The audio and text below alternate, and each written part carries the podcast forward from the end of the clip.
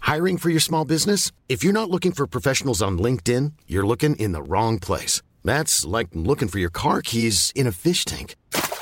LinkedIn helps you hire professionals you can't find anywhere else, even those who aren't actively searching for a new job but might be open to the perfect role. In a given month, over 70% of LinkedIn users don't even visit other leading job sites. So start looking in the right place. With LinkedIn, you can hire professionals like a professional. Post your free job on linkedin.com slash people today.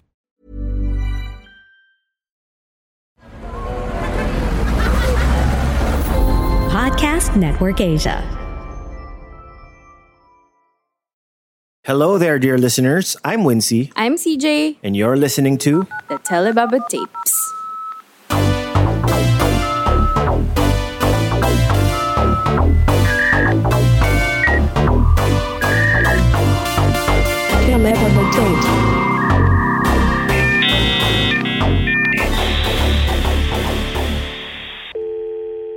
Episode 114 The Secret Lives of Pinoy Agnostics. Hmm. Naku, Controversial. ano tell all? Hindi naman tell all. Grabe ka naman. Pero yun, before we proceed, Hmm.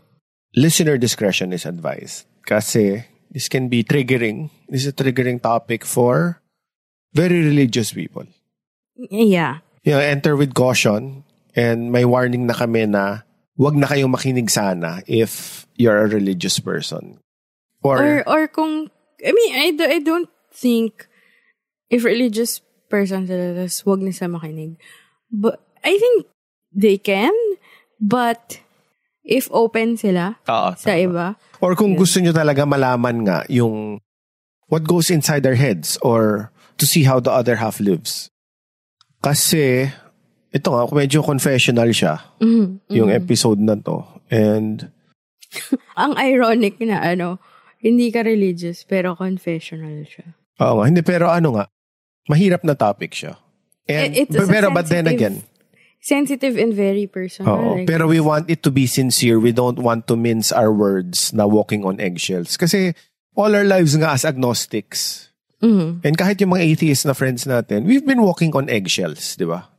Permanently, all our lives. Well, hindi kasi siya mainstream. So, Exactly. Kaya, kaya nga ng title, The Secret Lives. Eh. Pero yon sana if you're, especially ren also, if you're part of my family or part of my friends group, tapos religious kayo, o kayo na bahala kung nakinig kayo. Pero, please, if you're a family member of mine or friend na religious who's going to listen to this, please leave please stop listening. Huwag na kayong makinig, please. Because ma-hurt kayo. ma-hurt kayo and at the same time, hindi rin ako comfortable sharing this part of myself sa inyo, sa mga religious na family ko. And eh, religious bakit natin community. ito nire-record? Doon sa mga kilala natin na iba, Okay. na hindi natin family or friend. Okay. Kumbaga, di ba, there's comfort in talking about yourself to a stranger. Yes.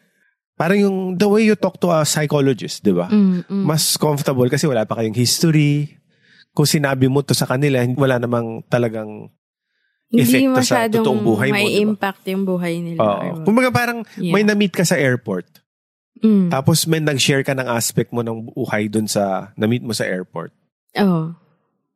Na sobrang freeing or sobrang hindi mo masabi sa ibang tao kasi stranger siya.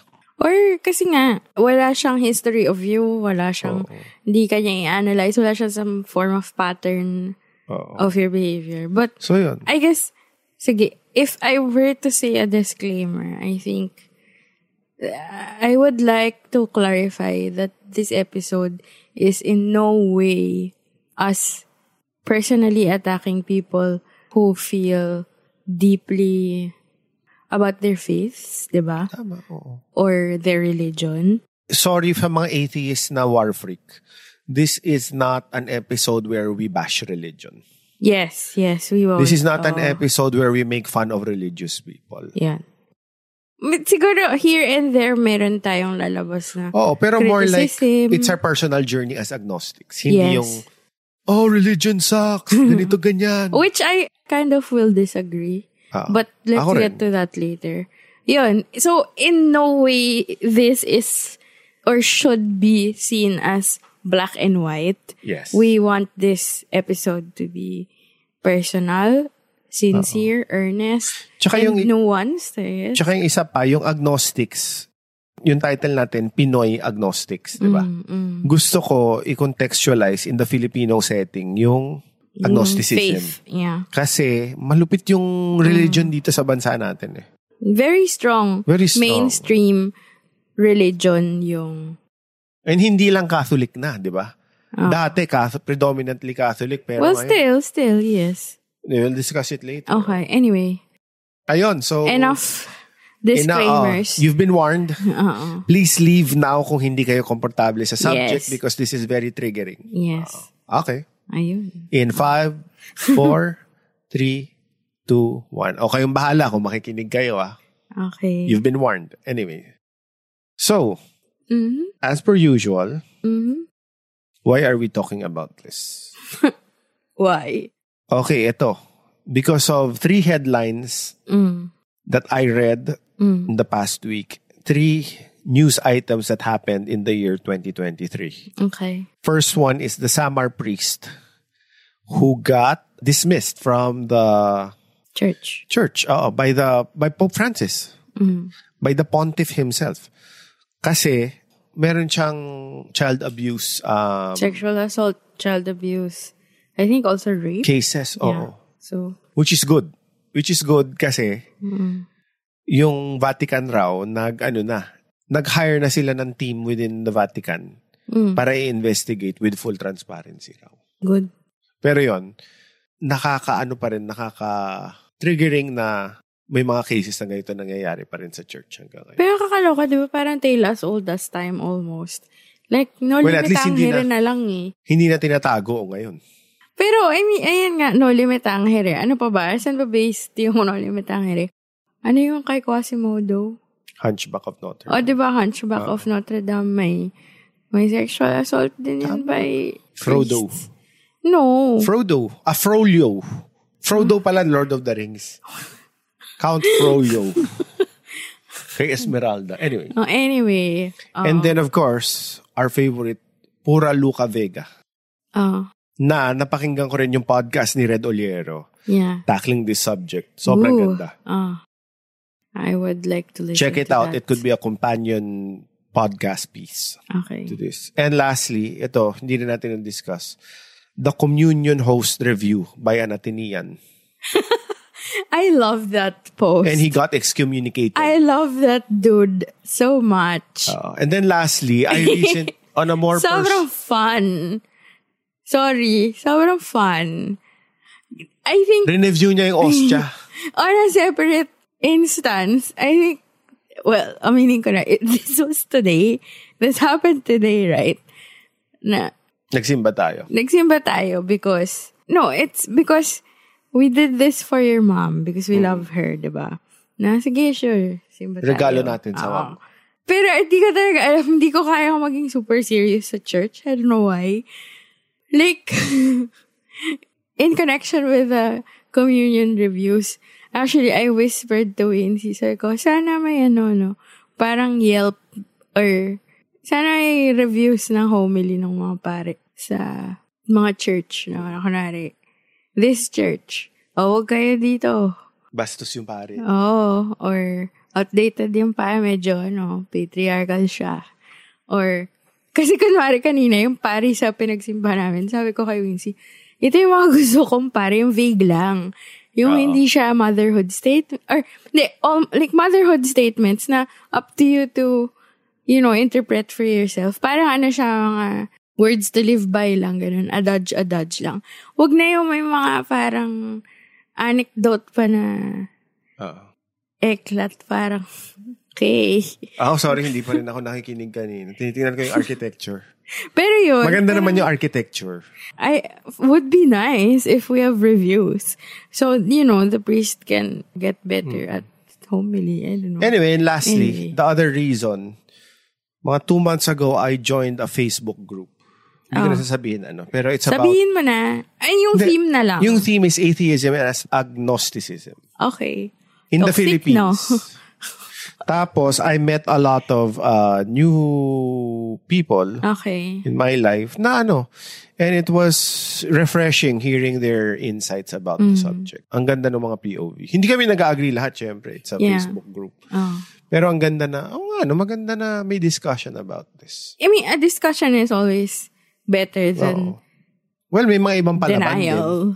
As per usual, di ba, mga atheist, palaban niya ma- karamihan dyan. Eh, kasi nga, Oh, no, religious trauma.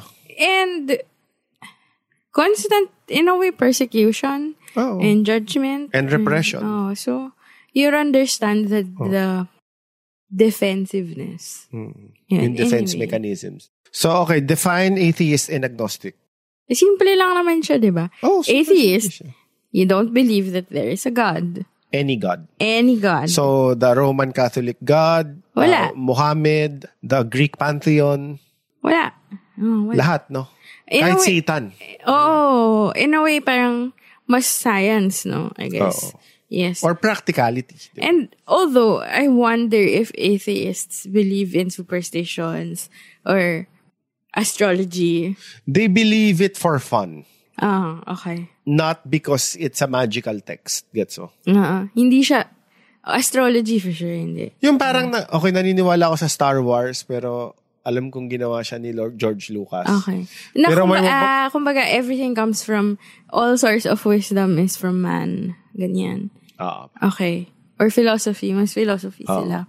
O yun. agnosticism. Ah, What is that you believe that there is, not necessarily a God, but may some great designer or my source or force more powerful than you. That rhymes, ah. Source and force.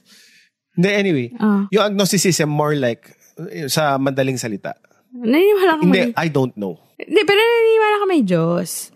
Meron naman. Mer hindi, hindi, you don't Hindi lang call him natin God. you alam, don't oo. call him, like, They call, we call it the universe. is there's something else I, I, when i guess preemptive too but when i was forming my faith parang nag-appeal sa akin talaga yung may the great designer yun anyway i'll, I'll expound Ah, on that later So, ah, unang tanong.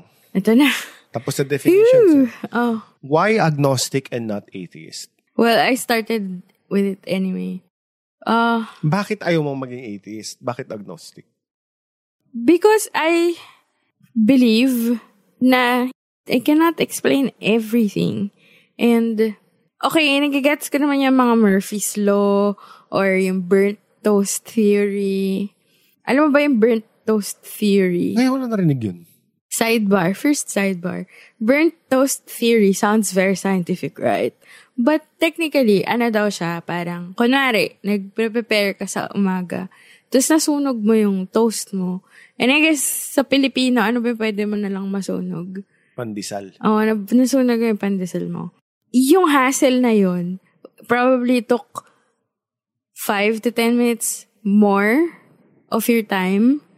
But with that, parang it's an anomaly in your routine that sort of either iniiwas ka niya sa misfortune or pinupush ka niya to like a better path. Parang causality and shit. So for me, like if even science or logic or philosophy have those ano, mga ganyan, then probably, di ba, may being more powerful than us. Or I mean, it may not be a being, but there's like a force more powerful than us. I'm not saying it controls us, but greater than us Mm. lang. Like, it can be nature, di ba? Yun. Anyway. Yun, yun yun sa akin. Parang, nayayabangan ako sa sarili ko if I take it upon myself to explain everything about my life. Tsaka medyo mayabang ka rin kung atheist ka kasi sinasabi mo, hindi alam ko. Oh, eh. It's, it's very... Alam kong walang afterlife kung mamatay tayo. It's, So, gusto mo sabihin sa kanila, teka, namatay ka na ba? oh, parang pwede namang hindi. Oo. Or, I guess, I forget if Aristotelian or Platonic yan eh. Parang, I forget my philosophers. Oo. But, sino ba yung may nagpausa ng Stoicism? I'm blanking. Uh, Whatever. Basta, yung Stoics. is a little closer to the atheists na parang everything is you control your feelings, you control your reactions, everything is on you. But I th- I think it's Aristotle. eh. Sorry, Podpals, I forget. Ikikwento ko na lang yung Hindi rin ako philosophy. Eh- magaling dyan sa philosophy. I-google niya na lang kung sino. Basta, I think Aristotle. Si Aristotle, sinasabi niya, no, may factor yung luck. Na whatever you take upon yourself, may luck. Na pwedeng sobrang talino mo, pwedeng sobrang galing mo, pero malas ka today. Di ba parang statistics lang yun? Oo, pero Statistical anomaly. Yeah, but the for me, the existence of anomalies, merong force powerful than me. Yun, yun lang. Or pwede rin, my great scriptwriter in the sky. Tapos sinulat na lahat to. I, I- Eh, that's about destiny and free will and Yeah. choice. But do are we going there? Yeah, Do you want to discuss that now or later? later. Okay. Ayun. Ako naman, kaya agnostic, oh, sige. I think it's more fun. Sorry, bakit agnostic ikaw naman? Bakit ako agnostic? Ah. Because being agnostic is more fun than being an atheist. Because, Because, let's say, matanda na ako tapos malapit na ako mamatay. Ah. Kung agnostic ako, sinabi ko, I don't know. Yung joke ko nga. uh, Kung let's say, mga 80 na ako, Ah. tapos baldado na ako, I will subscribe to all religions. parang ano lang, streaming service. Parang, parang raffle. Ah. The more entries, the more chances of winning. oh, I mean, what's, what's, Exactly. Eh, hindi naman na-affect yung As in, kung morals matanda mo, na ako, no? tapos okay Oo. Mm. pa yung eyesight ko. Magbabasa ako ng all the world's greatest religions. Oh. Tapos paniniwalaan ko lahat nun. Oo. Kasi ang hassle kung let's say ah, atheist ka, sinabi mo na parang, walang God. Tapos namatay ka, nagising ka. Let's say tama pala yung mga Muslim. Oo. O tama pala si yung ano, Pope. Yeah. Tama yung Roman Catholic Church. Mm. Tapos napunta ka, let's say napunta ka sa Roman Catholic Heaven. Yun pala, yun pala. Yun pala yung tama totoo. sinabi niya. Alam mo, totoo naman ako eh, sabi ni Oo. God. Sa- Pero hindi ka naniniwala sa akin, so I will give you non-existence dahil mayabang ka. Versus, Oh. kung agnostic ako, namatay ako. Di ko kasi Napunta sure ako, eh. Oh. let's say, hindi, napunta ako kay Mohammed. Oo. Sabi ko, okay. Hindi ko naman sinabi na hindi ka totoo, Mohammed. eh. Huwag mo akong bibigyan ng Oh. hindi ko lang non-existence. ma-confirm. Hindi ko lang ma-confirm, pero nandiyan ka, nandiyan ka na, tapos ito palang heaven. Oo. Eh, tanggapin mo na ako. Hindi naman Oh. ako mayakabang nung Oo buhay ako nga. sa'yo. Hindi rin kita inano eh. Oo. Hindi naman kita oh. I guess para lang siya, blinaspheme. para lang siyang ano no, hindi ka lang daw citizen nung, hindi ka Siyang- siguro citizen dun sa heaven. May visa ka lang. Oo. Ganon. Ayun. Hindi also, kidding aside, Oh. ang gusto ko sa agnosticism, Mm. pwede mong, kung agnostic ka, hindi ka galit sa concept ng religion eh. Fascinated ka pa nga eh. Hmm. Pwede akong, instead na Catholic, Catholic, Catholic lang ang kinukuhanan Yeah. ko ng inspiration Baka at ng mas aral. curious. ah. Wow, may kinuha ako sa Buddhism, may kinuha ako Yeah. sa Islam, sa Hinduism, sa Satanism. I think in relation to what you're saying, I guess my reason also is I find it a little arrogant na some religions or some atheists, yung wow, certain na certain tayo sa truths of the universe. Hmm. Parang, sure tayo dito ah. Proven to ah. Yung parang, who are we to say it's the truth? Exactly. Or it's real? Or, I don't know. Yun lang. Tsaka yung atheism, paminsan, kung atheist ka na war freak, Mm. para ka na rin ano, religious extremist. Yeah, it's just the same. Para ka na rin yung mga evangelical Christians na, Hoy! Mm. All religions are false. Pumasok ka dito sa church namin. Parang ganun. ka. Yeah. Pero I agree that atheism is a result of Trauma. religious trauma. Ah, correct. yeah. Pag-uusapan natin. Mm. yun. Okay, next. Ito na, rewind. Mm. Rewind tayo again to reflect on our childhood. Oh, Wala, I think you telebabad better tapes ano. start off with Telebabad this. tapes method. method. oo. reflect on your childhood. What role did religion play in your life while you were growing up as a child in the Philippines? Well, ako, I think you have much. I'll, like a most lot to say. like most children of baby boomers. Mm. Like most Filipino households in the 1980s and the 1990s. Hmm. Yung formative years ko, 80s talaga. Mm. I grew up in an extremely religious family Mm. na Catholic, Roman Catholic. Okay. As in, simba every Sunday, rosary, novena. May mga statue kami ng mga saint sa ano, sa sa bahay. Ah. Ah, ano pa ba? Meron din naman kayong Santo Niño. Ah, Catholic school ako. I'm a product of the Catholic school from prep the to Ateneo.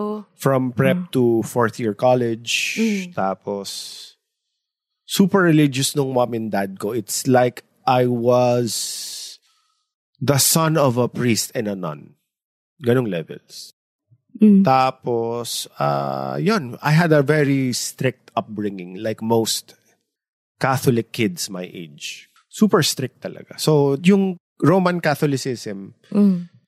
nasa bahay na nga namin Mm. at nasa school ko pa. So, binabasa mo si Gospi. Oh, so tapos yung ano pa, Ah. super cloistered din ako kasi nga, outside Catholicism, wala na akong alam na ano. na Other way of- religion? hindi, wala na akong alam na ibang perspective sa buhay. Ah. Eh, also, yung meron kami Christian Living Ed- ano? E, CLE. Mm. Christian Living Education. Yeah. Graded yung ano, Sorry. graded Sorry. yung morality Tawa mo. ako. Oh. graded yung knowledge mo of the Bible. Sorry. Can I sidebar? Sorry, na Oo. sasabihin ko lang. na if you think about it, in your formative years, that's gonna fuck you up.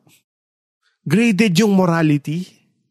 Meaning, nasira yung instinct mo, yung empathy mo, Mm. na warp Okay. into mechanized siya by the Christian doctrines. Gets mo? Aha. Para naging, instead na i-trust mo yung empathy, yung capacity mo for empathy, Mm. tinuro paano kang, paano yung tama at mali. And, I mean, You get what I mean? you, Hindi but na- you have to start with some rules. Mm, yeah, pero I mean, still. or guidelines. pero yun pa rin. Parang, Oh. tulungan mo yung kapwa mo kasi mapupunta ka sa hell kung hindi mo gawin. Versus, Ah, ah, okay. tulungan mo yung kapwa mo dahil Ito yung mabuti. it, hindi, i- ito yung makaka-build ng society sa yon. Okay. It, ito ay magandang gawin. Ah, in, Kaya- in and of itself. Gets mo Oh, ba? oh. Without reward or punishment. Ayun. Ah. Yung morality ko growing up Punishment, Catholic oo. was reward and punishment And based sacrifice. Mm. and sacrifice. Yun. N- Eh, I, So- I think w- nakaka-question kasi yung concept ng sacrifice, eh, di ba? Na you have to suffer through this, stuff like that. Yun. Yun ang favorite word ng school ko at ng parents ko. Sacrifice. Mm. That's why yung childhood ko rin, although masaya naman siya, Mm. may super dark aspects din talaga. Ano? yun, repression nga and hindi ko dark nakilala side yung of sarili Quincy ko Young. masyado. Oh. Instead na nat- na-develop ko yung instincts ko for Mm. things, Mm. masyadong naging dikahon because Okay. of school and ano nga, my Catholic upbringing. Mm. Ikaw? Wait, wait, how- so wait, I'm it's a, curious. Ah. it- to answer the question, religion played a big, big, big role in my life. Wait, I'm curious. How is it like, kunwari, day in the life of the young Win Seong? Ang perspective ay ano yung religious practices nyo in a day? Kunwari, weekday, weekend. Oh, yung graces ganyan. before meals, Mm, may rosary sa bulsa, mm, sasakay ng kotse, dasal. okay. punta sa at sa Ateneo, dasal. Flag ceremony, may dasal na. A prayer before every class. And after Yeah, class. yeah, yeah, yeah. Oo na, May oo. crucifix sa classroom. So, ilang times ka nagdadasal a day? Siguro 20 times? Oh, I know. Okay. Mga ganun, 20 times. Okay. You? Ikaw? How do I start? Uh, I think I don't have much religious trauma as much as you. Yan. Wala akong ill feelings naman Pansin ko. towards religion. Baka it's an Atenean thing din eh, yung religious trauma. Maybe. But when you were telling me about in CLE, E, kaya ako natawa ng slight. Sidebar lang muna. Which will lead me to my further explanation. May CLE teacher ako E na yung gusto niyang handwriting. Kasi yung grade school ko, Polinian sisters eh. So, Mga madre to. ah, Polinian. I mean, I've been in Catholic school from kinder till high school. UP lang naman naging secular eh. Anyway, I had this CLE teacher na terror siya supposedly. But I remember my dad telling me nga, di ba yung advice ng dad ko? Aralin mo yung personality ng teacher mo, ano yung mga little quirks na gusto niya, try mo na yun gawin. So it's out of the, like liking, them liking you or trusting you is out of the way. You can focus on the lessons, di ba? Yung hindi ka napapersonalin. And this teacher, since Polinian siya, may Polinian handwriting eh. Familiar ka doon? Hindi. Basta as in curvy na round, round curve, cursive, na maganda. Yung hindi nakaslant, naka-straight. Tapos yung loops mo, as in, basta, Polinian writing, any, Pol- eh, any Polinian would know. So siya, sabi niya, ganun daw dapat magsulat, ganyan.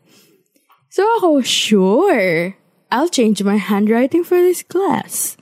So, as in, so whenever, gusto niya ako yung nagsusulat sa board kasi gaya ko yung handwriting niya eh. As in, kinomend niya ako na parang, ah, it, nung sinabi mo ang ginigrade dan yung, ano nyo, yung, ano ba, Morality. morality nyo. Parang kinommend, I remember this teacher commending me na parang, ah, she's the best student because of her handwriting, ganyan-ganyan. Doon ko na-realize na, you know what, this is bullshit. After this class, iba ho yung handwriting ko. You just don't know. Ang aga, na, ang aga mo na develop yung bullshit radar mo pala. Oh, grade 6 yun eh. Parang, Ako, guess what? this is bullshit. Third year college na. Bakit? That's why I was living ano. I was living my life as a Catholic robot. I was a Catholic robot until ano, third year college siguro. I guess kasi din yung dad ko. Yung parang alam yung speaking of which, diba, yung robot, speaking of robots. Yung Barbie pinanood natin. diba? Yun, isipin mo parang si Barbie or kid ako. Until third year. Pero instead na Barbie land, Jesus land. Well, I guess kasi... Yung nakawala sa kumbento, third year na. Kasi yung dad ko din, ano eh, ah, nasanay naman ako na nung bata ako, pupunta kami sa church, tapos kain kami sa fast food after. It was a fun thing for me. Like, na-excite ako na, oh, makakita ko, makikita ko na naman yung angel, tapos makakasawsaw na naman ako dun sa holy water. Like, ganun siya sa akin. Magical. like, or, hindi, almost like a amusement park. And church. Kasi napafascinate ako dun sa mga sculpture eh. Ayun, makikita ko na naman yung angel. Makikita ko na naman yung saint na to, tsaka yung another saint na to. Makikita ko na naman si Jesus na naka, ano, naka, with Nak- abs. Tapos, like, na, wala lang. Parang ano siya for me. Tapos, na-fascinate ako sa stained glass. So, parang, sure, cool. Punta sa... Parang museum. Parang pupunta kayo oh, museum. Mm. oh, tapos di naman ako nakikinig masyado Pareho tayo. for me, going to church is, you know, hyping, I mean, I mean meeting the angels and sasawsawan mo ng, ng, Baka maganda yung church nyo. na eh, barangay church. Pero na-fascinate kasi ako na yung mga angel, hawak nila yung holy water. Tapos parang siyang saw-saw suka, di ba? Yung Mga, yes, here we go again, paingi naman ng holy water. Ganon. So, na-fascinate talaga ako doon. Tapos kakain pa kayo sa labas after. So, parang, wow, so much incentive for staying put and being quiet for one hour. Hindi naman ako pinapagalitan for wandering my eye sa mga sculpture. And anyway, ganun siya. And tapos yun nga, CLE, parang for me, hindi siya, when you were saying ginigrade yung morality mo, I never felt that way. Just maybe because yung pagka latag sa akin ng tatay ko about CLE, sabi niya, kasi tinanong ko, bakit ba may CLE? Every year may CLE. Hindi mo nag-change yung Bible. Ano Parang sagot ganun. ng daddy mo? Sabi niya, eh, kasi kailangan, kailangan yung i-intindihin yung Bible, kailangan niya intindihin yung lessons. Repet, alam niyang, sinabi niyang repetition siya. You, maybe you just have to memorize it. So for me, it's like a study. So parang I just have to make I just have to be correct. Hindi siya parang connected ba to sa pagkatao ko? Hindi ko sure. May ganun na akong ano. May, di- may ano ka separation from it. Tapos, mahilig kasi din ako sa horror nung bata ako. And horror connected naman siya sa Religion. religion, di ba? Like, mahilig ako sa mga possession movie. Exorcist. So, parang for me, cool naman noon. Cool naman nung pare. Ganon. Parang, kalaban niya yung demonyo. Ganon. Gets. So, ano talaga siya? As in, sobrang pop culture in a way. And then come high school, saints ko, super feminist school, Benedictine, our head mistress is Sister Mary Jane Manansan. I had this recollection. As in, yung morning prayer, sabi niya, okay, for today, try niyong tawaging goddess si God. Ganda. So, parang, oh, parang kami, woo, cool, fun. Parang pinu, pinupoint out lang naman ni Sister Mary Jane ay, God is wala namang beyond gender, gender. Ah, si God eh. If you just believe that mahe-help ka niya, edi sure. Tapos siguro kasi we weave in din yung be, saints ko being re- like, you know, still led by Catholic Church. Pero na weave in yung philosophical and feminist stuff. Tapos, inintroduce pa sa amin post-colonial literary criticism and s- m- medyo mas I don't know, I guess advanced than Ateneo. Whoa, bold claims. Pero yun, yun. That's my long answer. Okay. Ryan Reynolds here from Mint Mobile. With the price of just about everything going up during inflation, we thought we'd bring our prices down. So to help us, we brought in a reverse auctioneer, which is apparently a thing. Mint Mobile unlimited premium wireless. Ready to get 30, 30, bet you get 30, bet you get 20, 20, 20, bet you get 20, 20, bet you get 15, 15, 15, 15 just 15 bucks a month. So, Give it a try at mintmobile.com slash switch. $45 upfront for three months plus taxes and fees. Promo rate for new customers for limited time. Unlimited more than 40 gigabytes per month. Slows. Full terms at mintmobile.com. Many of us have those stubborn pounds that seem impossible to lose, no matter how good we eat or how hard we work out. My solution is PlushCare. PlushCare is a leading telehealth provider with doctors who are there for you day and night to partner with you in your weight loss journey. They can prescribe FDA-approved weight loss medications like Wagovi and Zepbound for those who qualify. Plus, they accept most insurance plans. To get started, visit plushcare.com slash weight loss. That's plushcare.com slash weight loss. Next question. Oh, What was your road to agnosticism like? What the hell happened to you? honestly, hindi siya parang what the hell happened type. Oh. It's more of a gradual thing na, wala, eventually I was just a non-practicing Catholic. Parang, okay, matanda na ako, hindi na naniniwala kay Santa Claus. Ganun lang, ganun lang. Hindi siya big deal na mom, dad, I don't believe in God. Hindi, hindi naman. Parang, Pero what made you, ano nga, think of that? ah, what made me, you know, define Oo. it more. But Ah, sabi mo na parang, okay, this is not for me. Religion is not for me. ah, hindi, hindi din siya parang, ah, religion is not for me. I think in college, yon parang, syempre, nag-edgelord mode ka, di ba? Yung Parang, oh, Di na ako magsisimba. punk and goth, nasa UP na ako, um, nasa fine arts ako, ganun.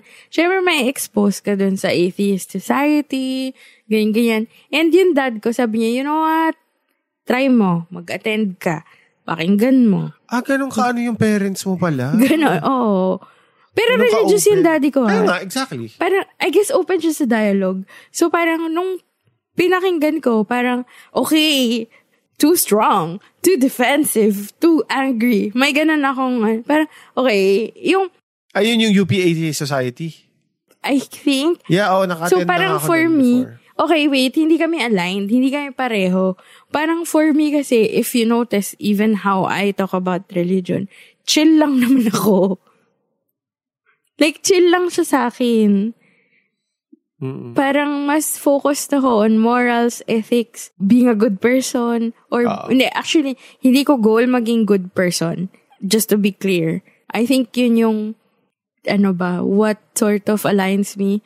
My goal is not to be good. My goal is to be fair. Ah. Always.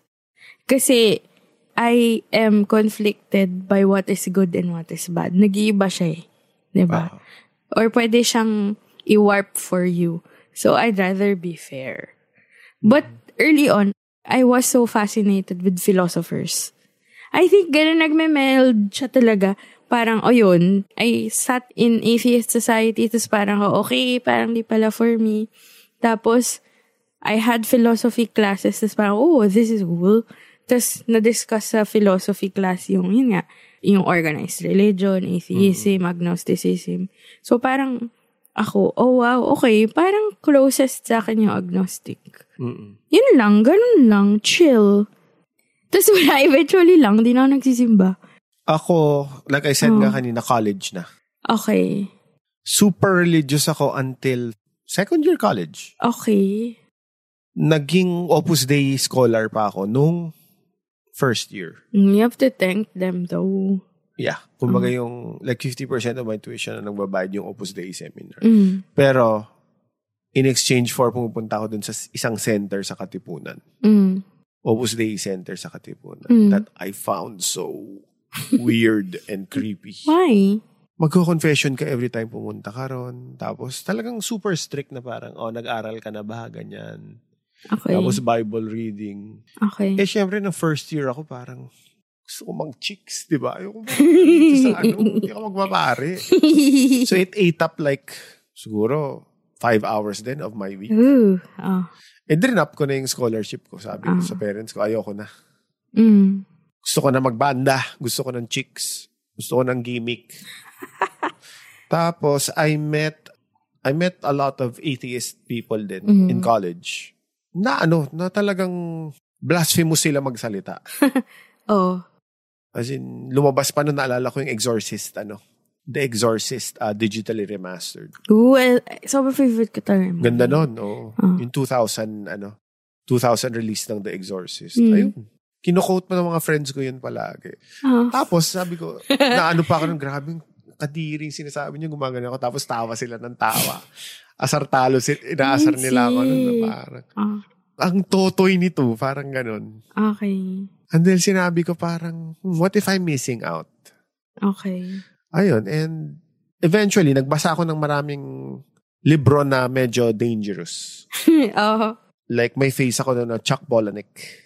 Ooh, dangerous. Dangerous ba yun? Chuck Palahniuk? Fiction yun eh. Hindi, pero you know what I mean. Yung, yung Ah, ideas niya. Okay, okay. Tapos yun, naisip ko. Anti-capitalist shit. Oo. Ganyan. Ah. Anti-capitalist shit, anti-establishment. Nihilist. Tapos, ayun, na-realize ko parang ang boring ng, ang boring magsimba. Yun. Boring And I was wasting a lot of time going to mass. Mm. Na parang, trip ko ba talaga to? Ang kukumag nung pare. Hmm. Ang boring ng mga tao rito. Ang square. Hmm. Yung iba ng chichiks na dun sa bench. Eh. So, feeling ko rin, it was my horniness as a person. Mm. Yung need ko to feed my sexuality. Mm. That was the thing that overrode my need for religion. Gets Pero mo? wait, aren't you supposed to, I mean, hindi ba na design yung church to be like a social event rin? Parang, ano siya, Yun na diba? nga, na-realize ko Analog kasi. ng Tinder yun, tsaka Bumble eh. Oh. Tama, tama. Oo. Ini-imagine ko sa utak ko, Hmm. ang awkward siguro ng sex with a Catholic girl.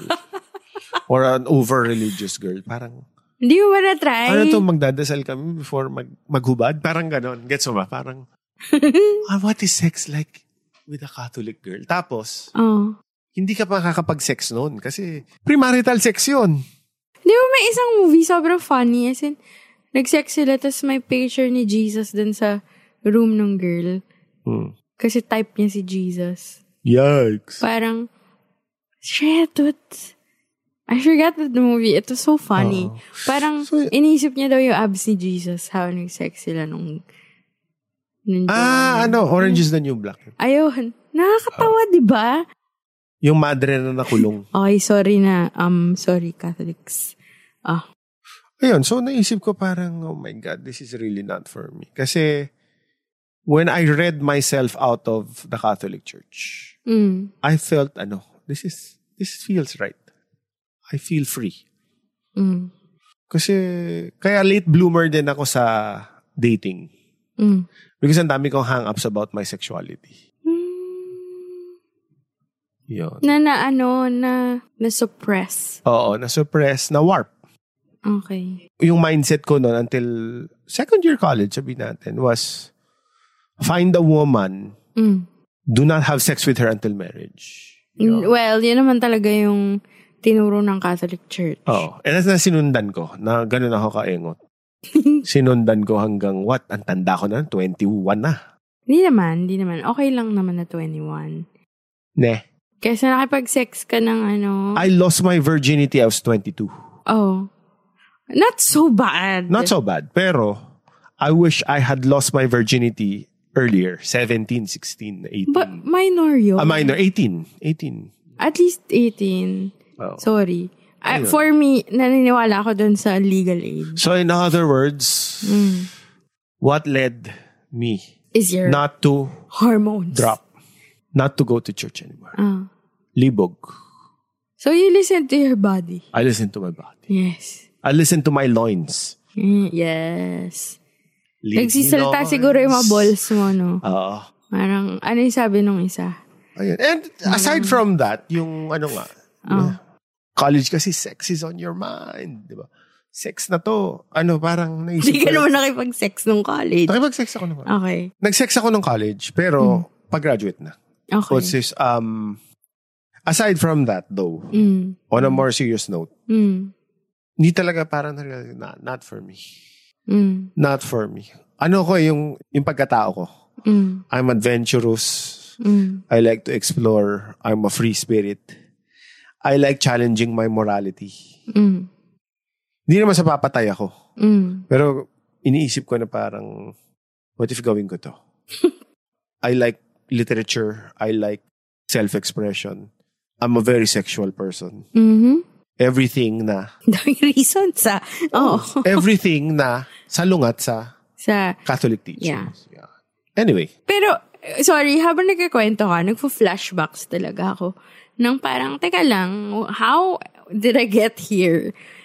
Kasi nga parang, it just faded or like, I just stopped going to church. But, now I realized, I asked my dad, I think college na to, I asked him, parang bakit, kasi lagi kasi sabi, sabi, kunwari, kunwari dad kita, parang, pa, di ba pwede ako magdasal anytime? Niya, oo. So parang anytime, kahit nasa banyo ako, nagpupup ako, if I feel like praying, I can speak to God, right? Sabi niya, oh. Sabi ko, oh, eh ano yung point na nagsisimba tayo? If I have direct access to God. Diba? nasagot ng dad mo. Hindi niya masagot. Sabi niya, oh sige, sige, pwedeng mag-pray ka na lang. So I think yung negotiation ko pala with my dad, as long as I pray, okay na Ah, siya baka doon. yun yung difference natin. Mas ano kasi, kung ganun, mas religious pala yung parents ko talaga kaysa sa parents mo. I, although my dad is really expert, nag, dad, nag, church daddy ko eh. I think mas ano lang siya, flexible. Oo. Mas Ay, Ah. yung ano, kung naiintindihan may- niya lang, mas nagigets niya lang na iba-iba tayo ng Ah. ways. Ako, my parents are a lot of good things and I love Oo them. naman. Pero they're not flexible. It's fine. It's fine, yeah. Oo. Boomers. Anyway, Oo. next Pero yun, question. ang dami ko talagang shit na ganyan. Sorry, last na. Naalala ko, may episode ng maalala mo kaya na si Judy Ann Santos, sinaniban siya ng... Ganun talaga, horror kasi for me yung themes. Parang for me, baka kaya yun, kaya ako nag-choose mag-agnostic. Kasi should anything horror happen to me, Hmm. kay God ka tataparan, God. Mulalabas ka ng crucifix eh, di ba? Hmm. Ah, may demonyo. Ay, may multo. Cross. So for me, oh sige, just in case may horror, naniniwala nun ako kay God. May ganun ako. So, may isang sinabi dun, may, parang, Ako yun na, why have one God when you can have all? exactly. Polytheism. Oh! 'di ba? Parang sige, paano ko yung multo mo ano, Bombay? Di siya matakot sa ano, sa Or crucifix, Jewish. Diba? Oo, 'di ba? Parang may chill. Anyway, going back. Yung sinaniban, sabi ng dad ko, Mia, tignan mo yung love love story siya eh. Si Rico yan pa yun, tsaka si Judy Ann yata. Or si Piolo at si, Ju- I forget. Basta si Judy Ann, sinaniban siya. Tapos parang yung jowa niya doon, parang stood by her. So sabi ng dad ko, oh, dapat pag pumili ka ng asawa, equal or mas strong pa yung faith sa'yo para pag sinanibang ka, he will stick by you, hindi siya mag-run away in fear. Tapos ako parang, pa, what are the chances? Nisasaniban ako ng, Demonyo. ng demonyo. So parang, this is funny. Yun. So ako parang, ah, I give up. Yun. Power of Christ compels you! At saka, sorry last na, ang dami ko talaga anecdotes kasi yung dad ko, obsessed ako sa computers ng bata ko. Oh. As in, medyo, Ano kinalaman nito? madami akong kinakalikot na computers. As in, nakakasira ako ng CD-ROM, ganon. Ganon level. As in, feeling hacker. Napanood ko yung The Matrix, feeling ko, ako si Neo. Hmm. Ganon, as in, feel na feel. So, dahil ko nasisira. And syempre, pag nasisira yung computer mo, umiinit yung ulo mo, di ba? Galit ka. So, magdedemand ako sa mami ko na, tumawag ka sa Senko tumawag na tayo, paggawa na natin to. I made a mistake, ganyan. Pero, high stress. Tapos wala, nagalit na yung dad ko dahil, dahil sa stress. Sabi niya, ayan, kaka-computer mo yan, yung computer, it's the tool of the devil, blah, blah, blah, blah. It's the devil making you mad, blah, blah, blah. Parang, ha? Sira, nasira ko yung machine. How can the devil live inside the machine, dad? Meron term na ghost in the machine, di ba? Oh, I I love that episode of X-Files. Pero yun, so ako parang, okay, this is BS. Pwede naman. May movie si Stephen King na Maximum Overdrive. Yun yung concept. Eh. Oo. Yung demonyo ang sinasaniban mga machines. Oo. Tapos pumapatay yung mga machines. Pwede naman. okay, horror yung genre. Kaya nga, Kaya nga, it's fiction. sinasaniban nga ng multo yung Nga, machine. Pwede yun. oh, may, may yung thought- pre, ito, shake, rattle, and roll, prejudice. Oh. pero fiction nga siya. Yung fact na fiction siya. Okay. Anyway, wala lang. Ang dami kong flashbacks na nakakatawa kasi.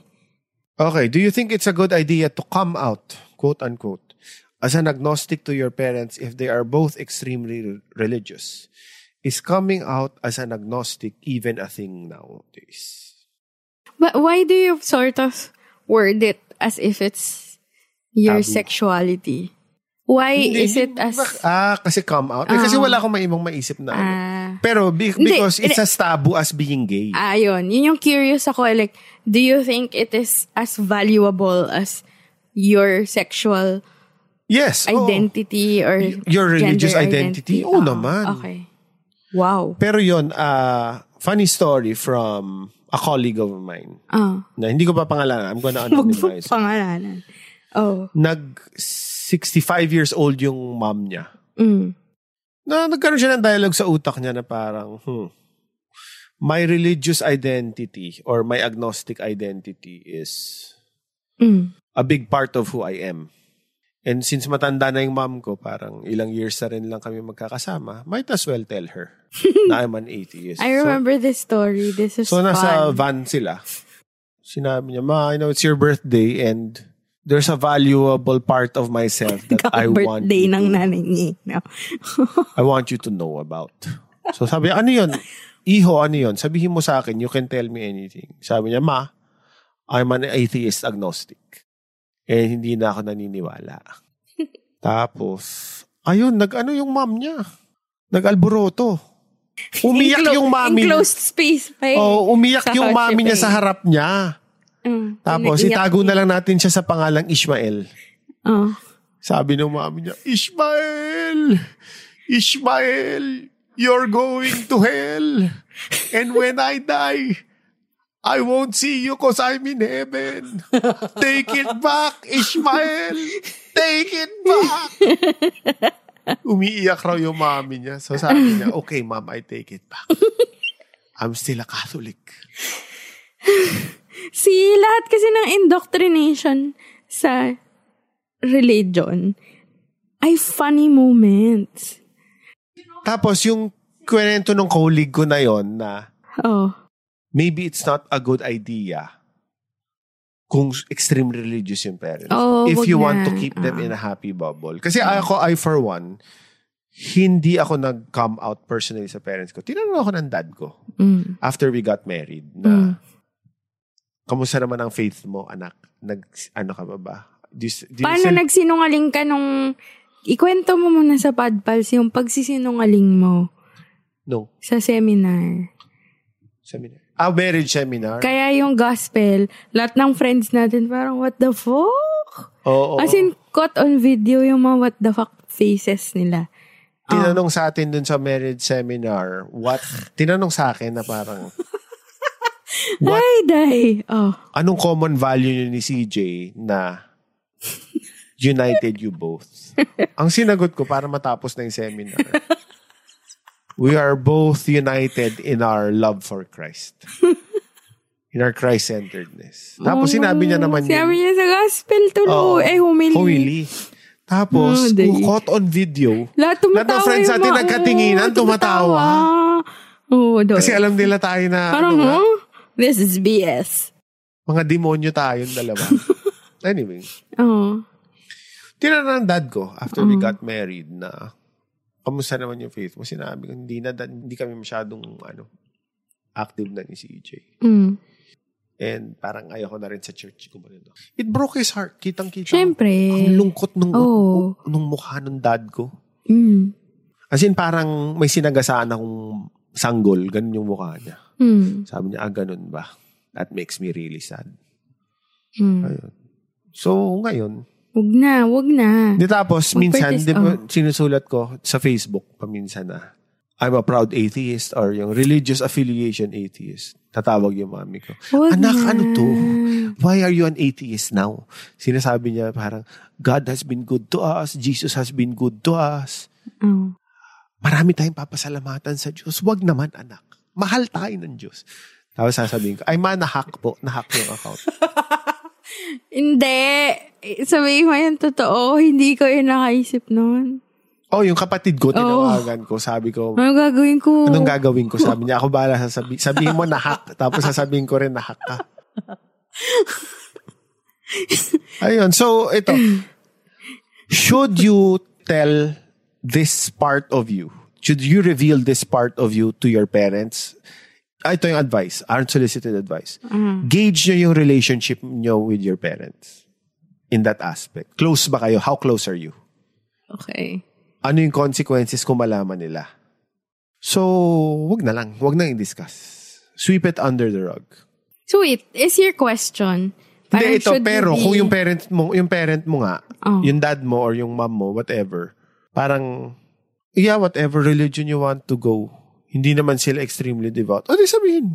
Ako naman baliktad. Oh. Parang, kaya ako nag-react when you equated or compared confirming your religious identity or religion. Basically, your religion. Confirming your religion with your sogi. For me kasi, hindi siya pareho. Kasi, yung sexual orientation, gender identity, ano siya eh, identity mo yun, pagkatao mo yun eh, naramdaman mo yun, katawan mo yun, gets, pagkatao mo siya, yung religion for me is smaller than that.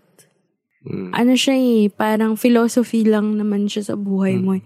Guiding, kumbaga you have your ethics, you have your morals, and your religion is sort of your theme on how to navigate those. For me, religion is a very private thing.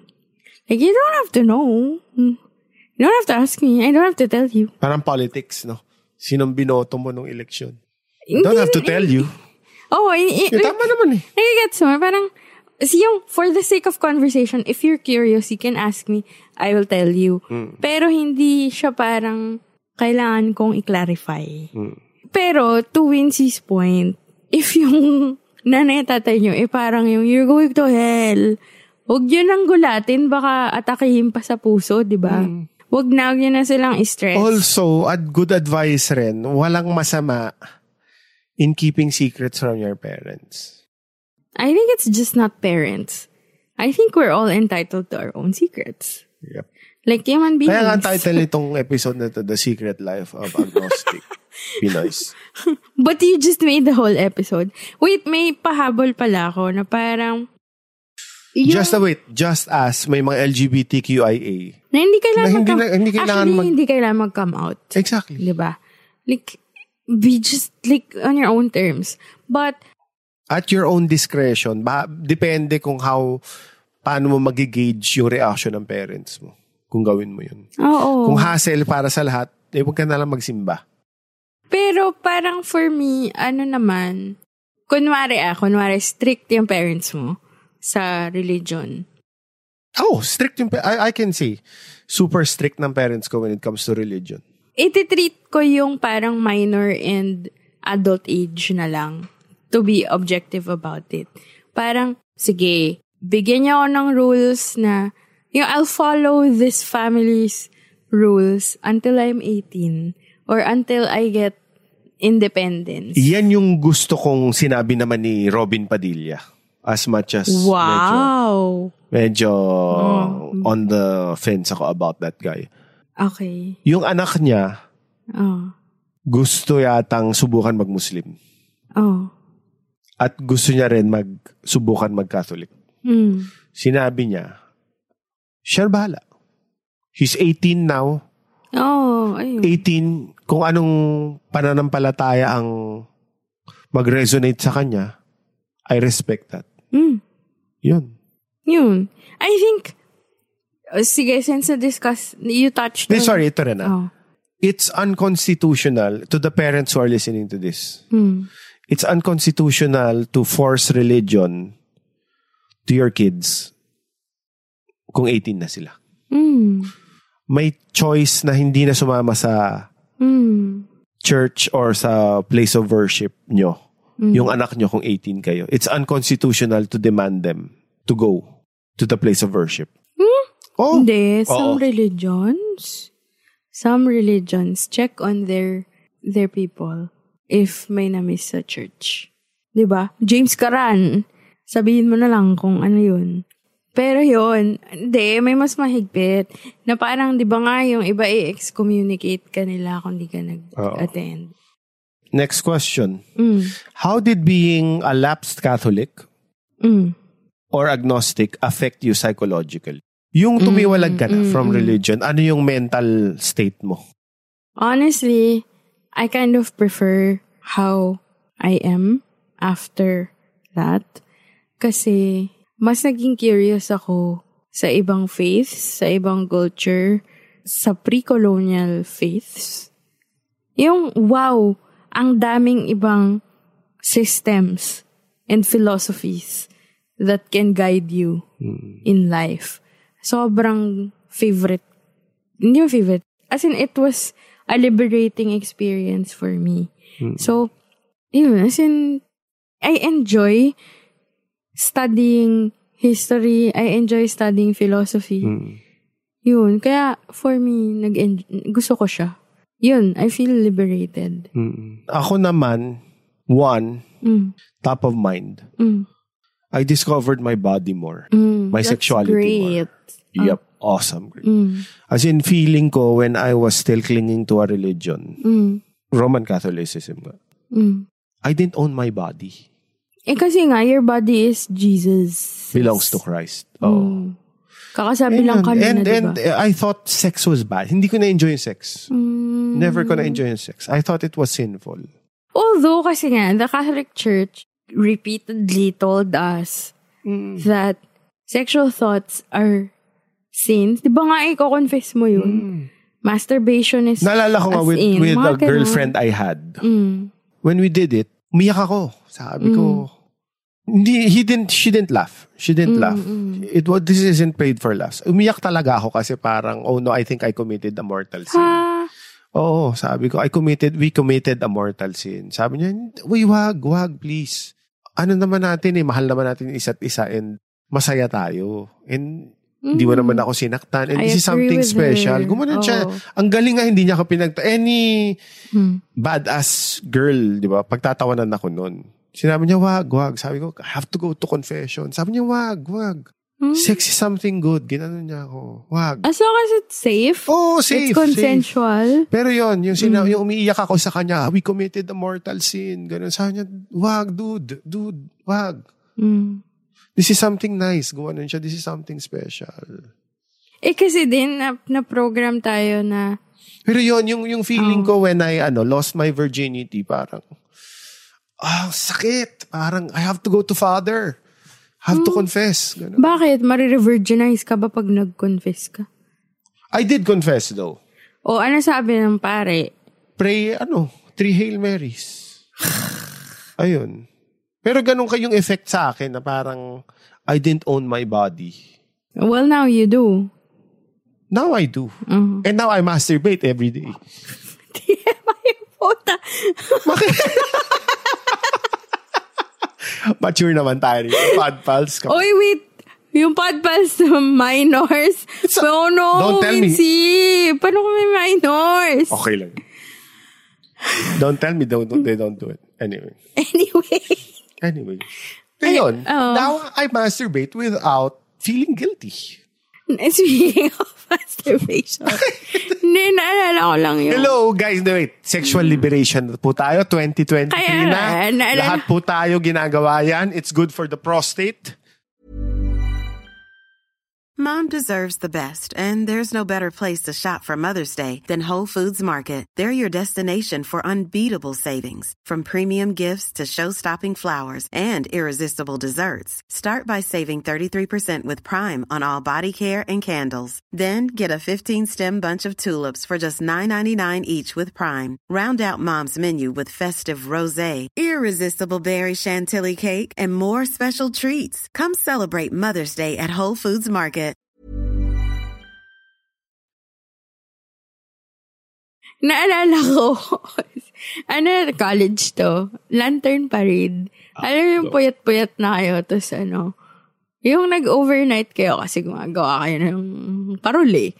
Tapos, group work siya. Eh, meron akong kaklasing Christian-Christian siya.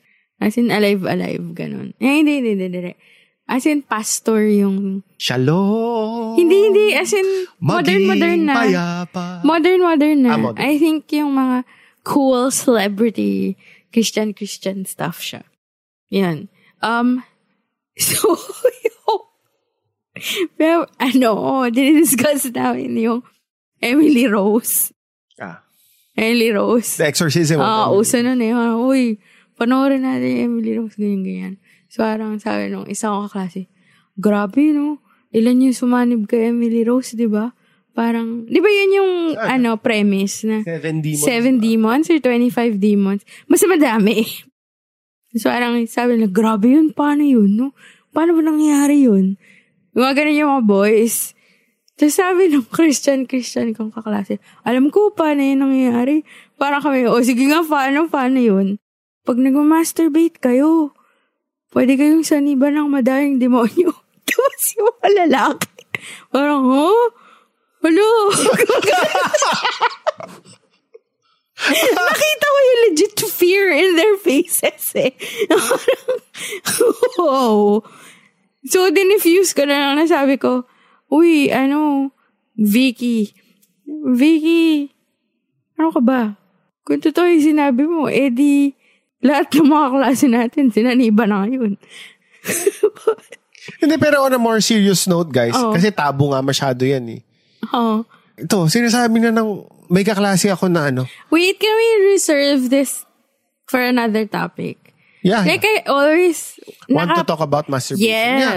Hindi, pero ito, But you don't want to. ano siya, nag-ooperate siya ng mga testis Oh. ng lalaki. Doctor siya of the testis. Mm. Ang advice niya sa amin nung reunion namin. Oh, prostate kasi talaga. Oo. Masturbation is not, is Oh, i-reserve mo yung passion mo. dyan. masturbation Uh-huh. is good for the body. Ipa- i- i- ano mo, mo- we will have another episode. Don't let to your that. parish priest say otherwise. Anyway. Pero anyway, ayun. Okay. Yun, so psychologically, when Mm. I became agnostic, naging Mm, more comfortable ako in my own skin. Mas naging hubadero ako. Hindi dati talagang ano ko. Masyadong balot na balot ako. Okay. Para Naging ako, bold ano. star po siya. Oo. Ngayon, nagpapakita na ako ng legs. Eh, what's this? Also, I was happier. Mm, that's good. I Healthier. felt happier. Healthier din. Oo. Mentally healthier. Oo. Mentally, mental health ko through the roof sa sobrang positive. Grabe yun through the roof. Through the roof nga. Mental health through the roof. Super ano. And yung ano na, wala na akong ano. YOLO. YOLO. There's no afterlife. YOLO. Parang, ay, sorry. There's a possibility that there can be no afterlife. So, YOLO. Mm. Give two reasons each. Tigdalawa tayo. Why you no longer affiliate yourself with a religion. Ay! Baka ma-disappoint ka sa ano, sagot ko. Oh. Hindi naman, hindi ko naman dinedeny. I think, kung may subscription man ako, I think Catholic pa din siya. Ah, okay. But mixed. I guess, this is what I wanted to talk about. Parang, if you notice, when I talk about spirituality, faith, or like the universe, nire-recognize ko naman yung basics na pre-provide sa akin ng Catholic faith or Catholic religion. Like, Ten Commandments. Gets ko naman yung Ten Commandments. Hindi ako nagdi-disagree doon. Yun. Pero, for me, kinocombine ko siya with, kasi I think Catholic faith is very human-centric. Parang ano siya, eh, di ba? Eh, kasi nomadic group naman yung yung Jews, di ba? So, wala talaga sila masyadong regard dun sa where they settle their surroundings. So, when I discovered pre-colonial faiths and even read up on First Nations faiths or like yung mga pre-colonial talaga or indigenous, parang mas gusto ko ding mag-subscribe dun eh. Na Kay Bathala. oh, the nature is stronger than us. Di ba, isang tsunami lang, kahit Tsaka, oo ganong nga. kayaman ng billionaire, powerless tayo sa Ako- nature. with my adult eyes now, I find it semi absurd. Slightly absurd yung Catholicism in a tropical setting. Kasi di ba yung mga metaphors ng Catholic Church? Mm, The ram in the desert, di ba? The lamb. Wala naman ditong ram or lamb, di ba? Yes. Or manna from heaven, yung bread sa shawarma na uhulog sa langit. Hmm. Yung katutubo natin, wala namang ganun eh. Mm. Kaya nga, Isipin mo, 'di ba, kung, kung sinabi nila the pawikan, 'di ba? The pawikan of God. Okay 'yon, 'di ba? Or the ano, the alamid of God. Okay 'yon. Pero kaya yung nga. dala, wala namang lamb dito.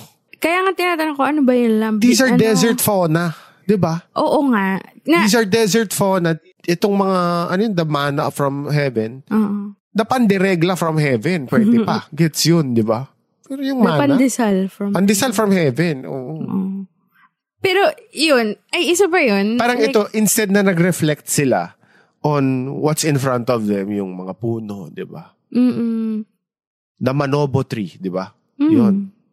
Tinignan nila yung manobo tree or yung balete tree. Mm. Ah, dito galing yung mga Yun. gods natin. Yun, Mas yun, yun. naniniwala ako sa Versus ganun eh. cypress tree. Yes. The cypress tree on fire. Parang ganun, oh, with, with the Holy Spirit. Parang, ano naman tayo cypress tree dito eh. Pero naniniwala. Kaya exactly my point. So, These are desert mas terms. na-appreciate ko yung pre-colonial faiths. Kaya slightly na-offend ako when they are called pagan. Yeah. Kasi, I guess, the biggest switch that, or yung biggest change in me is yun, na-open yung mind ko sa historical context of religion. Na because I read about pre-colonial systems of belief, nakohorify ako kasi how religion, imperialist religion, ravaged people and places. Like, I think isa sa reason kung bakit hindi ako masyado believe sa... Ang mild na nga eh, dapat nga galit ako, di ba? Yung parang hindi ako talaga, I cannot subscribe fully to Catholicism is because it was used by the Roman Empire. 'Di ba? Ginawa siyang reason to kill other people. Ginawa siyang reason to ravage our lands, kill indigenous, na masked as what? We're saving you? Kasi, alam mo Tsaka yun, grabe- parang, To put it more, ay, day, horrific. to put it closer to the Philippines, Mm. antindi ng atrocities ng Catholic Church sa Indigenous May- peoples. indigenous people Yes. natin. Hello, sila pula po na. Kaya nga, ang saya na Grabe. natalo si Magell. Yung parang, Yung history books natin, whitewashed yan ng mga ano, ng mga Jesuita, ng mga Mm. ano, parish priest, mga ng government mismo natin. di ba? Ang daming na leave out sa history books natin na atrocities ng Catholic Church sa indigenous people. Di ba? Tapos, yun. And yun ang yung- dami nilang yaman. Land. Lands, oo. Yun the yung- friar lands, di ba? Yun yung hindi ko masyadong kayang, Ako rin. I cannot tolerate that. I Kaya cannot. ako kahit Yan. pupunta ako sa simbahan ngayon, nakikita ko lang yung, uy, ang opulent nito ah. Tata, Mm. ang gaga, may aircon sila. Tapos itong tinatapakan natin na lupa, this used to be the cemetery ng mga igorot. Na Pwedeng ginawa- ganun eh. Dito- Ay wait, sorry, hindi uma... I will correct you. Hindi naman na-colonize yung mga What- what- o northerners sige, mangyan. eh. Or yung mga na- nakatira sa Cebu before. O yun. O Oh. sige, basta. Mm. Dating cemetery, ito dati sacred burial ground to. Itong tinatapakan natin lupa. Sacred burial ground to ng mga ancestors natin. Na ngayon tinayuan na ng sanctuaryo. Hindi man lang burial eh. Village siya eh. Oo. Hindi, yung- I cannot. My Filipino-ness Ako rin. rejects it. Na parang, how Kaya can kung I... nakakita ko ng church, ay medyo umaano yung sikmura ko. Oh, eh, magpa-flashback sa akin Oo. yung atrocities dun sa culture that I could have had. Yun. Although, si Pope Francis nagkaroon ng apology tour na sa lahat ng indigenous people. Pero ako, kulang yung apology tour. You know what Pope Francis should do? Give all the gold in Vatican and all the paintings. ibenta. Ibigay sa indigenous people. Diba? All yung, yung whole bank ng Vatican. Empty it out. Give it to the indigenous people. As if naman i-empty out nila yan. Even the Pope Mobile, ibenta yan. Ibigay sa ano. Indi- you give it think. Pero yun, parang yung atrocities Oo, totoo. horrify me. So, Okay. Ako naman, like I make fun of it most of the Ano you time. shouldn't make fun of it kasi seryoso siya. Hindi, make fun ko yung yung silliness of Catholic practices or yung kinagisnan ko. Pero yun nga, the more I learn about, hindi na lang yung ano eh, Roman Catholic dito sa Pilipinas. But do you realize the movement of the Roman Catholic Church, yung Crusades, yung mga pinatay nilang Moors? Salem Witch Trials. Oh, ang daming pinatay ng Catholic, Church. Sure. Ayan, isa pa yan, witch trials. Sa ano, isa pang fascination ko kasi, di ba? Witches. Witches. As in, Salem witch trials, Celtic, ano, yung Scottish witches. Yung fact na, Hindi lang nga pinatay, sinunog pa. di ba, parang anyone na, I guess that's my concern or yun yung qualm ko or ano ba, kung bakit ayoko masyado yung Catholic faith is because bully siya na faith. Oo. Hindi niya ina-accept na may madami. Bully talaga siya. Na, mad- na may diversity of faiths. Diba? Tsaka it's, ang Catholicism is out to destroy all faiths. yun eh, for me parang Kumbaga parang mga mangyan. Muslim Wag na, na, lang. kayong mag wag na kayong tama na yung, yung kaya nga yung sinasabi mo yung Ten Commandments okay. May isang mali rin eh. Yung thou shalt not worship other, Ano? Other gods, gods. Ayun, yun, because yun. they are false. Hindi Hindi ba? Diba? Parang tekad lang, tekad. De, wait, nagsasubscribe lang pala ako dun sa Ten Commandments sa... Kaya disagree ako sa'yo na Sa, sa three puring-puri ka sa... onwards. Three onwards lang pala ako. Pero yun, na parang even how Islam is villainized. Like, okay, the news that we learn about, yun pa eh, parang hindi tayo, hindi mainstream yung Islam, di ba? While Mindanao is predominantly Islam, may mga nangyayari na kinoconnect nila sa Islam faith, 'di ba? Hmm. Alam na na, I mean classic 'yan. Racism 'yun, 'di ba? Tsaka isa pa, Or Islamophobia siya. Yung fact na parang bakit nagkaroon ng Islamophobia? Yung- isa pa, bakit? karamihan raw ng people in government in the Philippine government ngayon Mm. are predominantly Catholic. Yeah. That's why walang Muslim Divorce. voice. Ah, akala ko walang divorce. Eh, Isa rin, isa rin Ah. yun. Tsaka ano nga, di ba? Sogi and ano, RH. Yes. Yung parang bakit natin, isa pa yon Why is the Catholic Church influencing lawmaking? Yes. Bakit? Exactly. Yun, dami, yung parang, teka, bida-bida kasi. Bida-bida tong Kaya ito, sorry. religion na to eh. Say what you want about President Duterte. Ano? say what you Oo, want. Bold, cl- ayan na.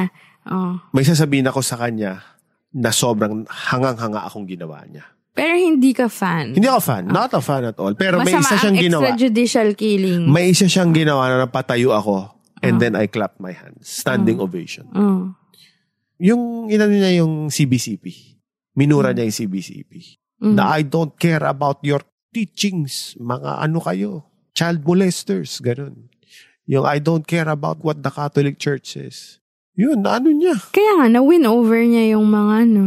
Mga, Hindi, pero Oh. si Pinoy din eh. Binantaan siya ng CBCP na i-excommunicate siya. Mm. Sinabi ni Pinoy, go ahead. Ayun na nga. Ako. Kasi Ayun. yun yung ang gusto ko dun sa ginawa nilang dalawa. Mm. Ng dalawang presidency. Ayan, think. mm, buti masyadong na lang sumasawsaw balanse yung ka. Catholic Church sa Yes. politics natin. Oo. Yun. Parang, teka lang. Like, sige, if you are giving an opinion on how to uphold human rights or being fair, sure, sige, i-align mo yung, ano, yung values ng public. Punasi man ni Pacquiao, para gamitin mo yung faith mo as basis na hindi, ano, parang hindi pwede tong sogi. Hindi pwede yung same-sex unions. Parang, okay ka lang. Bakit ginagamit natin yung religion sa conveniences to uphold privileges versus we use religion to better, you know, yung lives ng mga vulnerable. Like, Kaya why? nga, ano, on a related note, when he was still alive, Oh, I was able to talk to Carlos Eldran during a party. mm, You don't have to agree with what he said, pero ako agree ako dun sa sinabi Mm. niya. Sabi niya sa akin, yung opinion niya lang naman, mm, in order for the Philippines to prosper, mm. Catholicism has to go daw. Ako nag-agree ako dun. It doesn't have to go, pero dapat ma-dismantle yung pagka main, yung hindi siya that major, reli- like, pwede namang major, but the Catholic Church has to recognize na hindi lang dapat sila. Oo. Diversity. of Tanggalin yung dominance ng... faith. Diversity of faith. yes. Yes. Kaya nga equality, di ba? Oo. Yun. So yun, ako pareho naman pala tayo ng reasons talaga why don't cling to religion. Ako yun na nga kasi, I guess mas chill lang ako. Or Oo. like, hindi ako yun, I'm also decolonizing my mind. yes. I'm decolonizing my brain. And yun, isang side effect of me being agnostic is I was decolonizing my mind. Tama. Yes, yes. Eh, Yun. I guess pareho tayo dyan na parang, Tigilan Wala. na ang ano, worship ng ano, Western thought. ah, I think baliktad kasi tayo ng journey. Ikaw, you had to make a firm decision muna na agnostic ka. And then you decolonizing Yes. your mind. Ako, parang as I go, nade-decolonize yung mind ko. Tapos parang, wait lang. parang yoko nang maging sobrang ano, devout. Tsaka napapuzzle talaga ako sa rosary eh. Bakit? It's- prayer beads. Actually, weird, yung rosary, halos lahat ng religions may ganun din, prayer beads. Hmm, hindi. yung Buddhism, may parang rosary din. sila. Eh, eh, uh, And basically, Shintoism. It helps you, you know, count how many times. Repetition. Counting device Med- siya. meditation naman siya at the end of the Oh. day. eh. 'Di ba Focus, ano siya. Tsaka maganda kasi may, aid. ha- may Ah. hinahawakan ka eh. Pero may face pala ako na gawa ako ng gawa ng rosary. Kasi gusto ko lang yung nagbibids-bids. Parang friendship bracelet making. Oo, ganun lang. Tapos napafascinate ako sa designs. Napafascinate ako sa glow in the dark. Ganun. Yun lang. Tapos nag-die down siya. Kasi, Saan hindi, ka gumagawa ng rosary nun? why? Bumibili ka? Kasi one time napagalitan ako. Kasi diniconstruct ko lahat na rosary. Ginupit ko. Sino nagalit? Lola ko. Kasi minix-mix ko yung beads. Iba-ibang color. Oo, sabi ko, bak, di ba ma- may limang mysteries? Ko, bakit kailangan same colors? So, yun. Sabi sa'yo, comedy talaga yung ano ko. eh. Pero ito, on a side note, gusto ko rin itanong to sa Pod Pals. Nakikita kong pattern sa usap natin. Hmm. Marami sa baby boomers yung religious, no?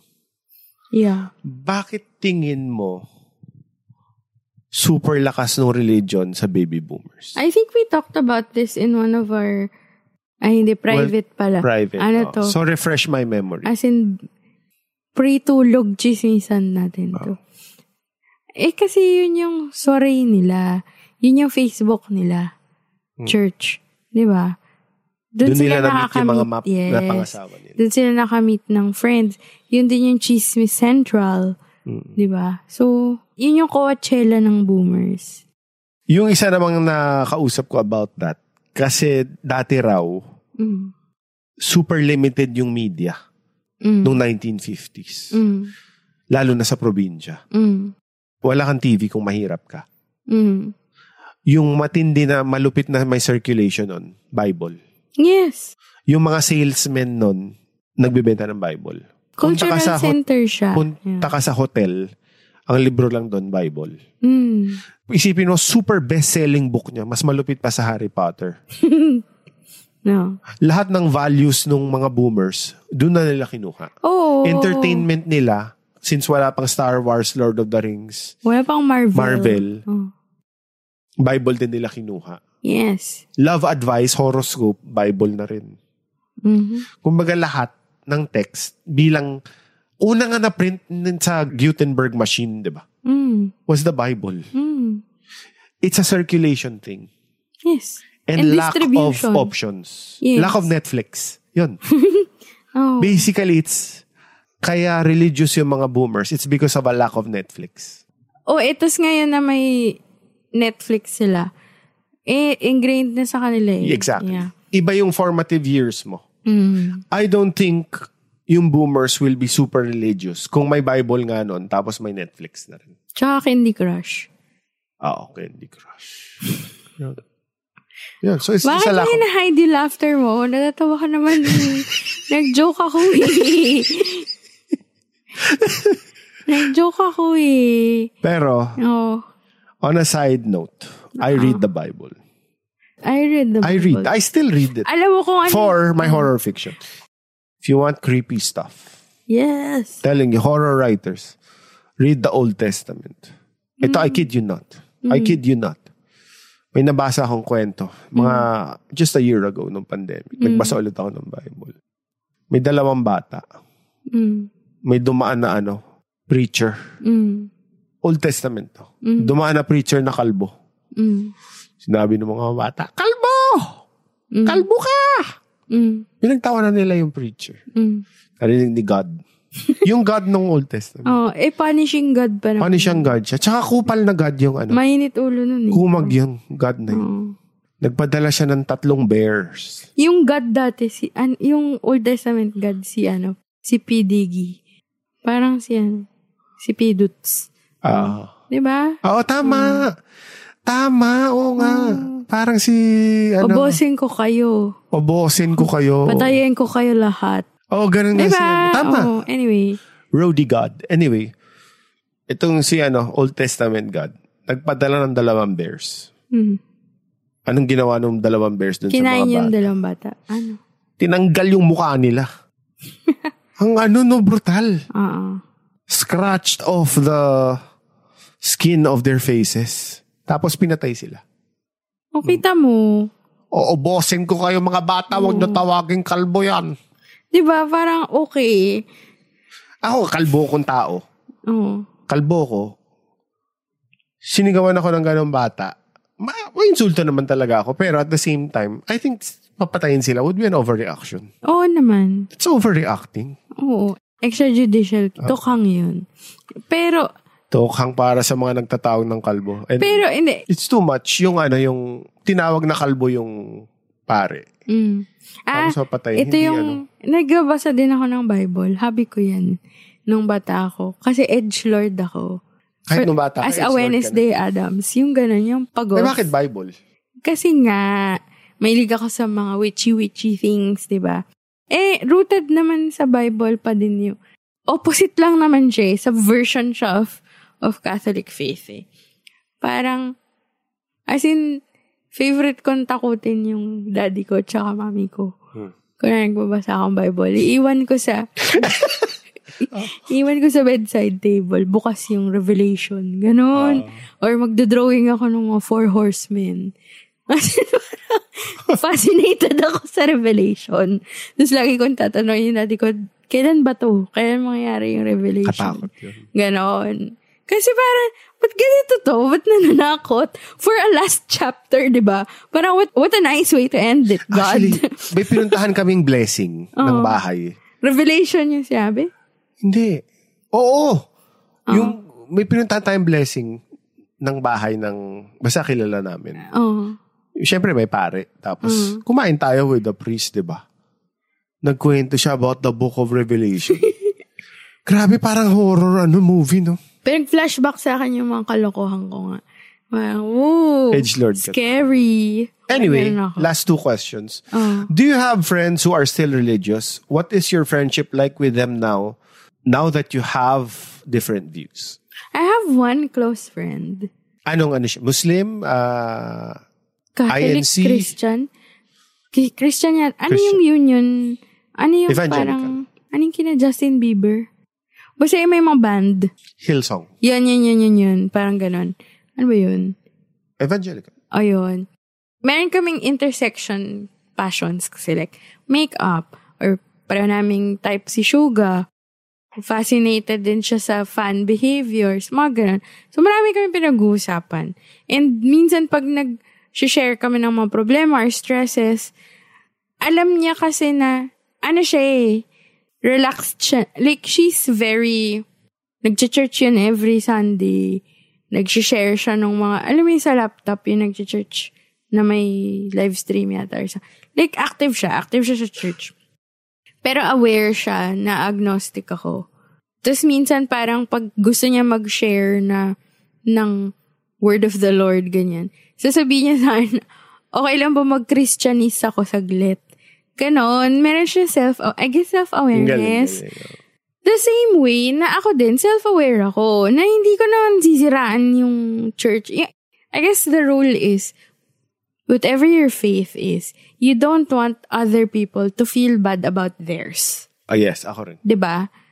Don't ever make other people feel bad about the faith they're very Agree. passionate about. So, sa conversations nyo, edi, kunwari, pwede ba ako mag-cite ng Bible verse kasi tingin ko helpful to dun sa nangyayari ngayon. Ganun lang. Kumbaga, diversity of faiths. Oo na. talaga. Diversity of Yun. thought. Respeto siya talaga. Kaya nga agnostic ako, hindi atheist. Ayoko yung palaban na, bobo ka! Ba't ka naniniwala dyan? Bobo Oh, I'm ka! parang, ano, you drank the Kool-Aid. This is just a cult. Kulto Ganun. yan! Ayun, yung friend ko na religious, mahilig din siya sa cult. Like, nagbabasa siya how cults are formed. So, Reverend parang, Jim Jones. meron siya talagang self-awareness. And, kumbaga, sab, tinanong ko siya, sabi ko, bakit super religious mo? Tapos parang, nag-share siya ng personal reasons niya. I cannot disclose it. But it helps her process trauma. Ganun. So, edi, Oh. sure.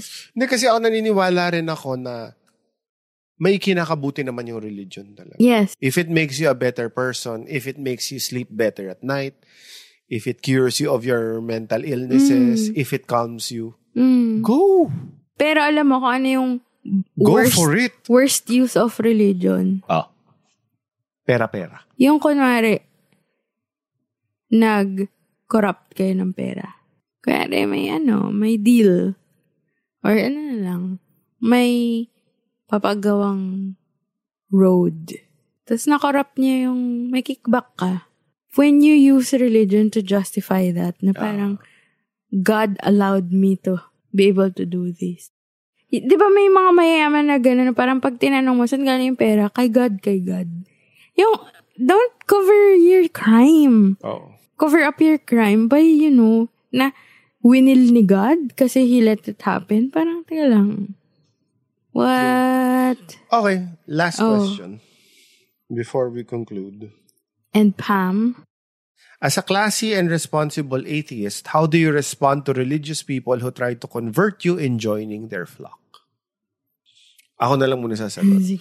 Ako assertiveness. Okay. you don't have to be an asshole Hmm. in saying it. You can be assertive and kind-hearted at the same time. Sabi mo talaga, sorry, it's not for me. I respect your belief system, but it really does not resonate with me. Yun. Ako, ano, ano lang din. Kunwari, tinry, parang networking yan eh. Oh, exactly. Hmm. MLM. Kunwari, yung mararamdaman mo naman pag ini-insert na niya eh. Sabihin mo na, hindi mo na ako ma-convince. I respect you. I respect Give it your up. religion. I-respect mo din na hindi na. Mag-give up ka sa akin. Ganon. Gagananin ko siya. Or pwede mong gamitan ng humor. Hindi, mapoprolong Ah, tama. kasi i-engage mo eh. Pwede mo sabihin, mm, wag na, wala akong pag-asa. Gagananin ko siya. Wag na, wag mo na ako ipaglaban. Okay. Ganon. Okay, conclusion. Well, ako yon Mm. Been very cathartic itong episode. Dami niyo natuklasan Dami about niyang us. sinabi. Oh. to my family and friends who are listening, I please do am not sorry. disown me. Oh. Do not disown me. Please. Wincy, you're going to hell. Kita-kita tayo. Yun. Yun lang. And I Please would don't- see you. Religious people, stop being judgy. Stop converting people, stop being judgy. Yun lang. We're good. Ikaw. Ako, another motivation for me na agnostic ako. I think na-share ko na to before. Is yung afterlife. Gusto ko makita kasi yung mga pusa. So, gusto ko maniwala sa heaven. Oo nga. Yon, yun lang. Pero yun ngayon gusto ko i- i-redesign sa Christian afterlife. Ano? Catholic afterlife. Ano? Dapat yung mga pusa kasama dun. Mga pets, hindi lang pusa. Yes. Eh, sinasabi ng Catholic mythology kasi. Ano? Catholic lore. May dog heaven. Walang soul ang mga hayop. isa pa yun, what a bummer. yun, eh, you haven't seen Good Place kasi. Kaya for me, good watch yung Good Place. Kasi sinubvert niya yung heaven, hell, Galing. purgatory. Towards the latter seasons, ano eh, question nila yung mechanics ng pagpunta sa heaven eh. Tapos na-discover nila na in the wake of modernity, nahirapan daw yung mga tao mapunta sa heaven. Parang kine-question nila. At I-check mo ngayon, pina-check nila din sa purgatory, sa database na. Check mo nga kung kailan yung year na may last na nakapunta sa langit. Tapos parang ano, 1500 ano, AD, ganun. Parang kita nyo, like, it's so tongue-in-cheek and smart. Ayan, Pod Pals. CJ recommends The Mm-hmm. The Good, good Place. place. Yun. Anyway, now we've reached the part of our program that you've been waiting for. Oddball answering machine. So, isa lang yung PAM natin. Medyo mahaba-haba yung episode eh. So, this is from our Facebook chat.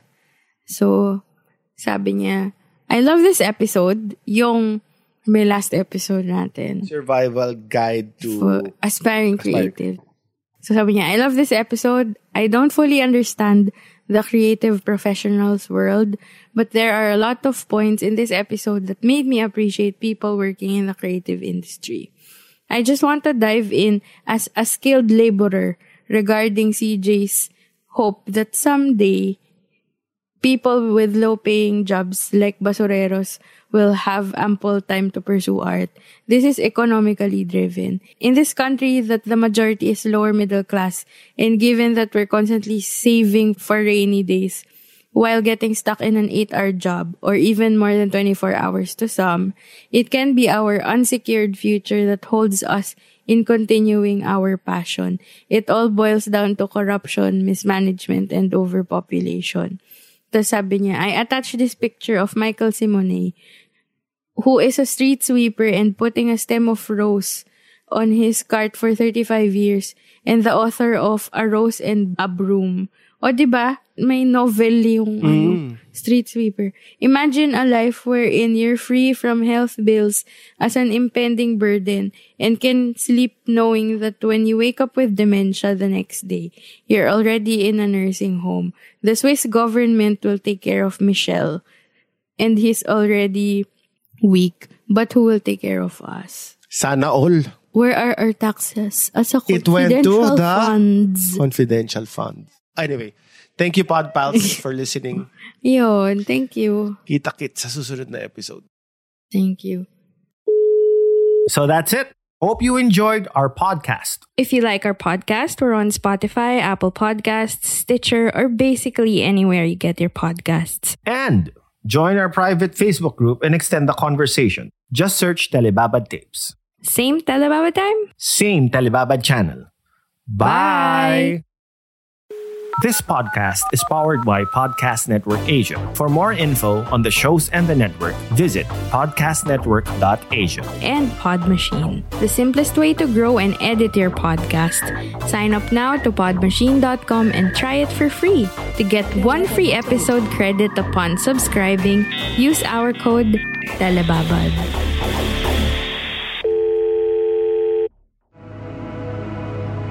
The views and opinions expressed by the podcast creators, hosts, and guests do not necessarily reflect the official policy and position of Podcast Network Asia, the hosts of the program, or other programs of the network.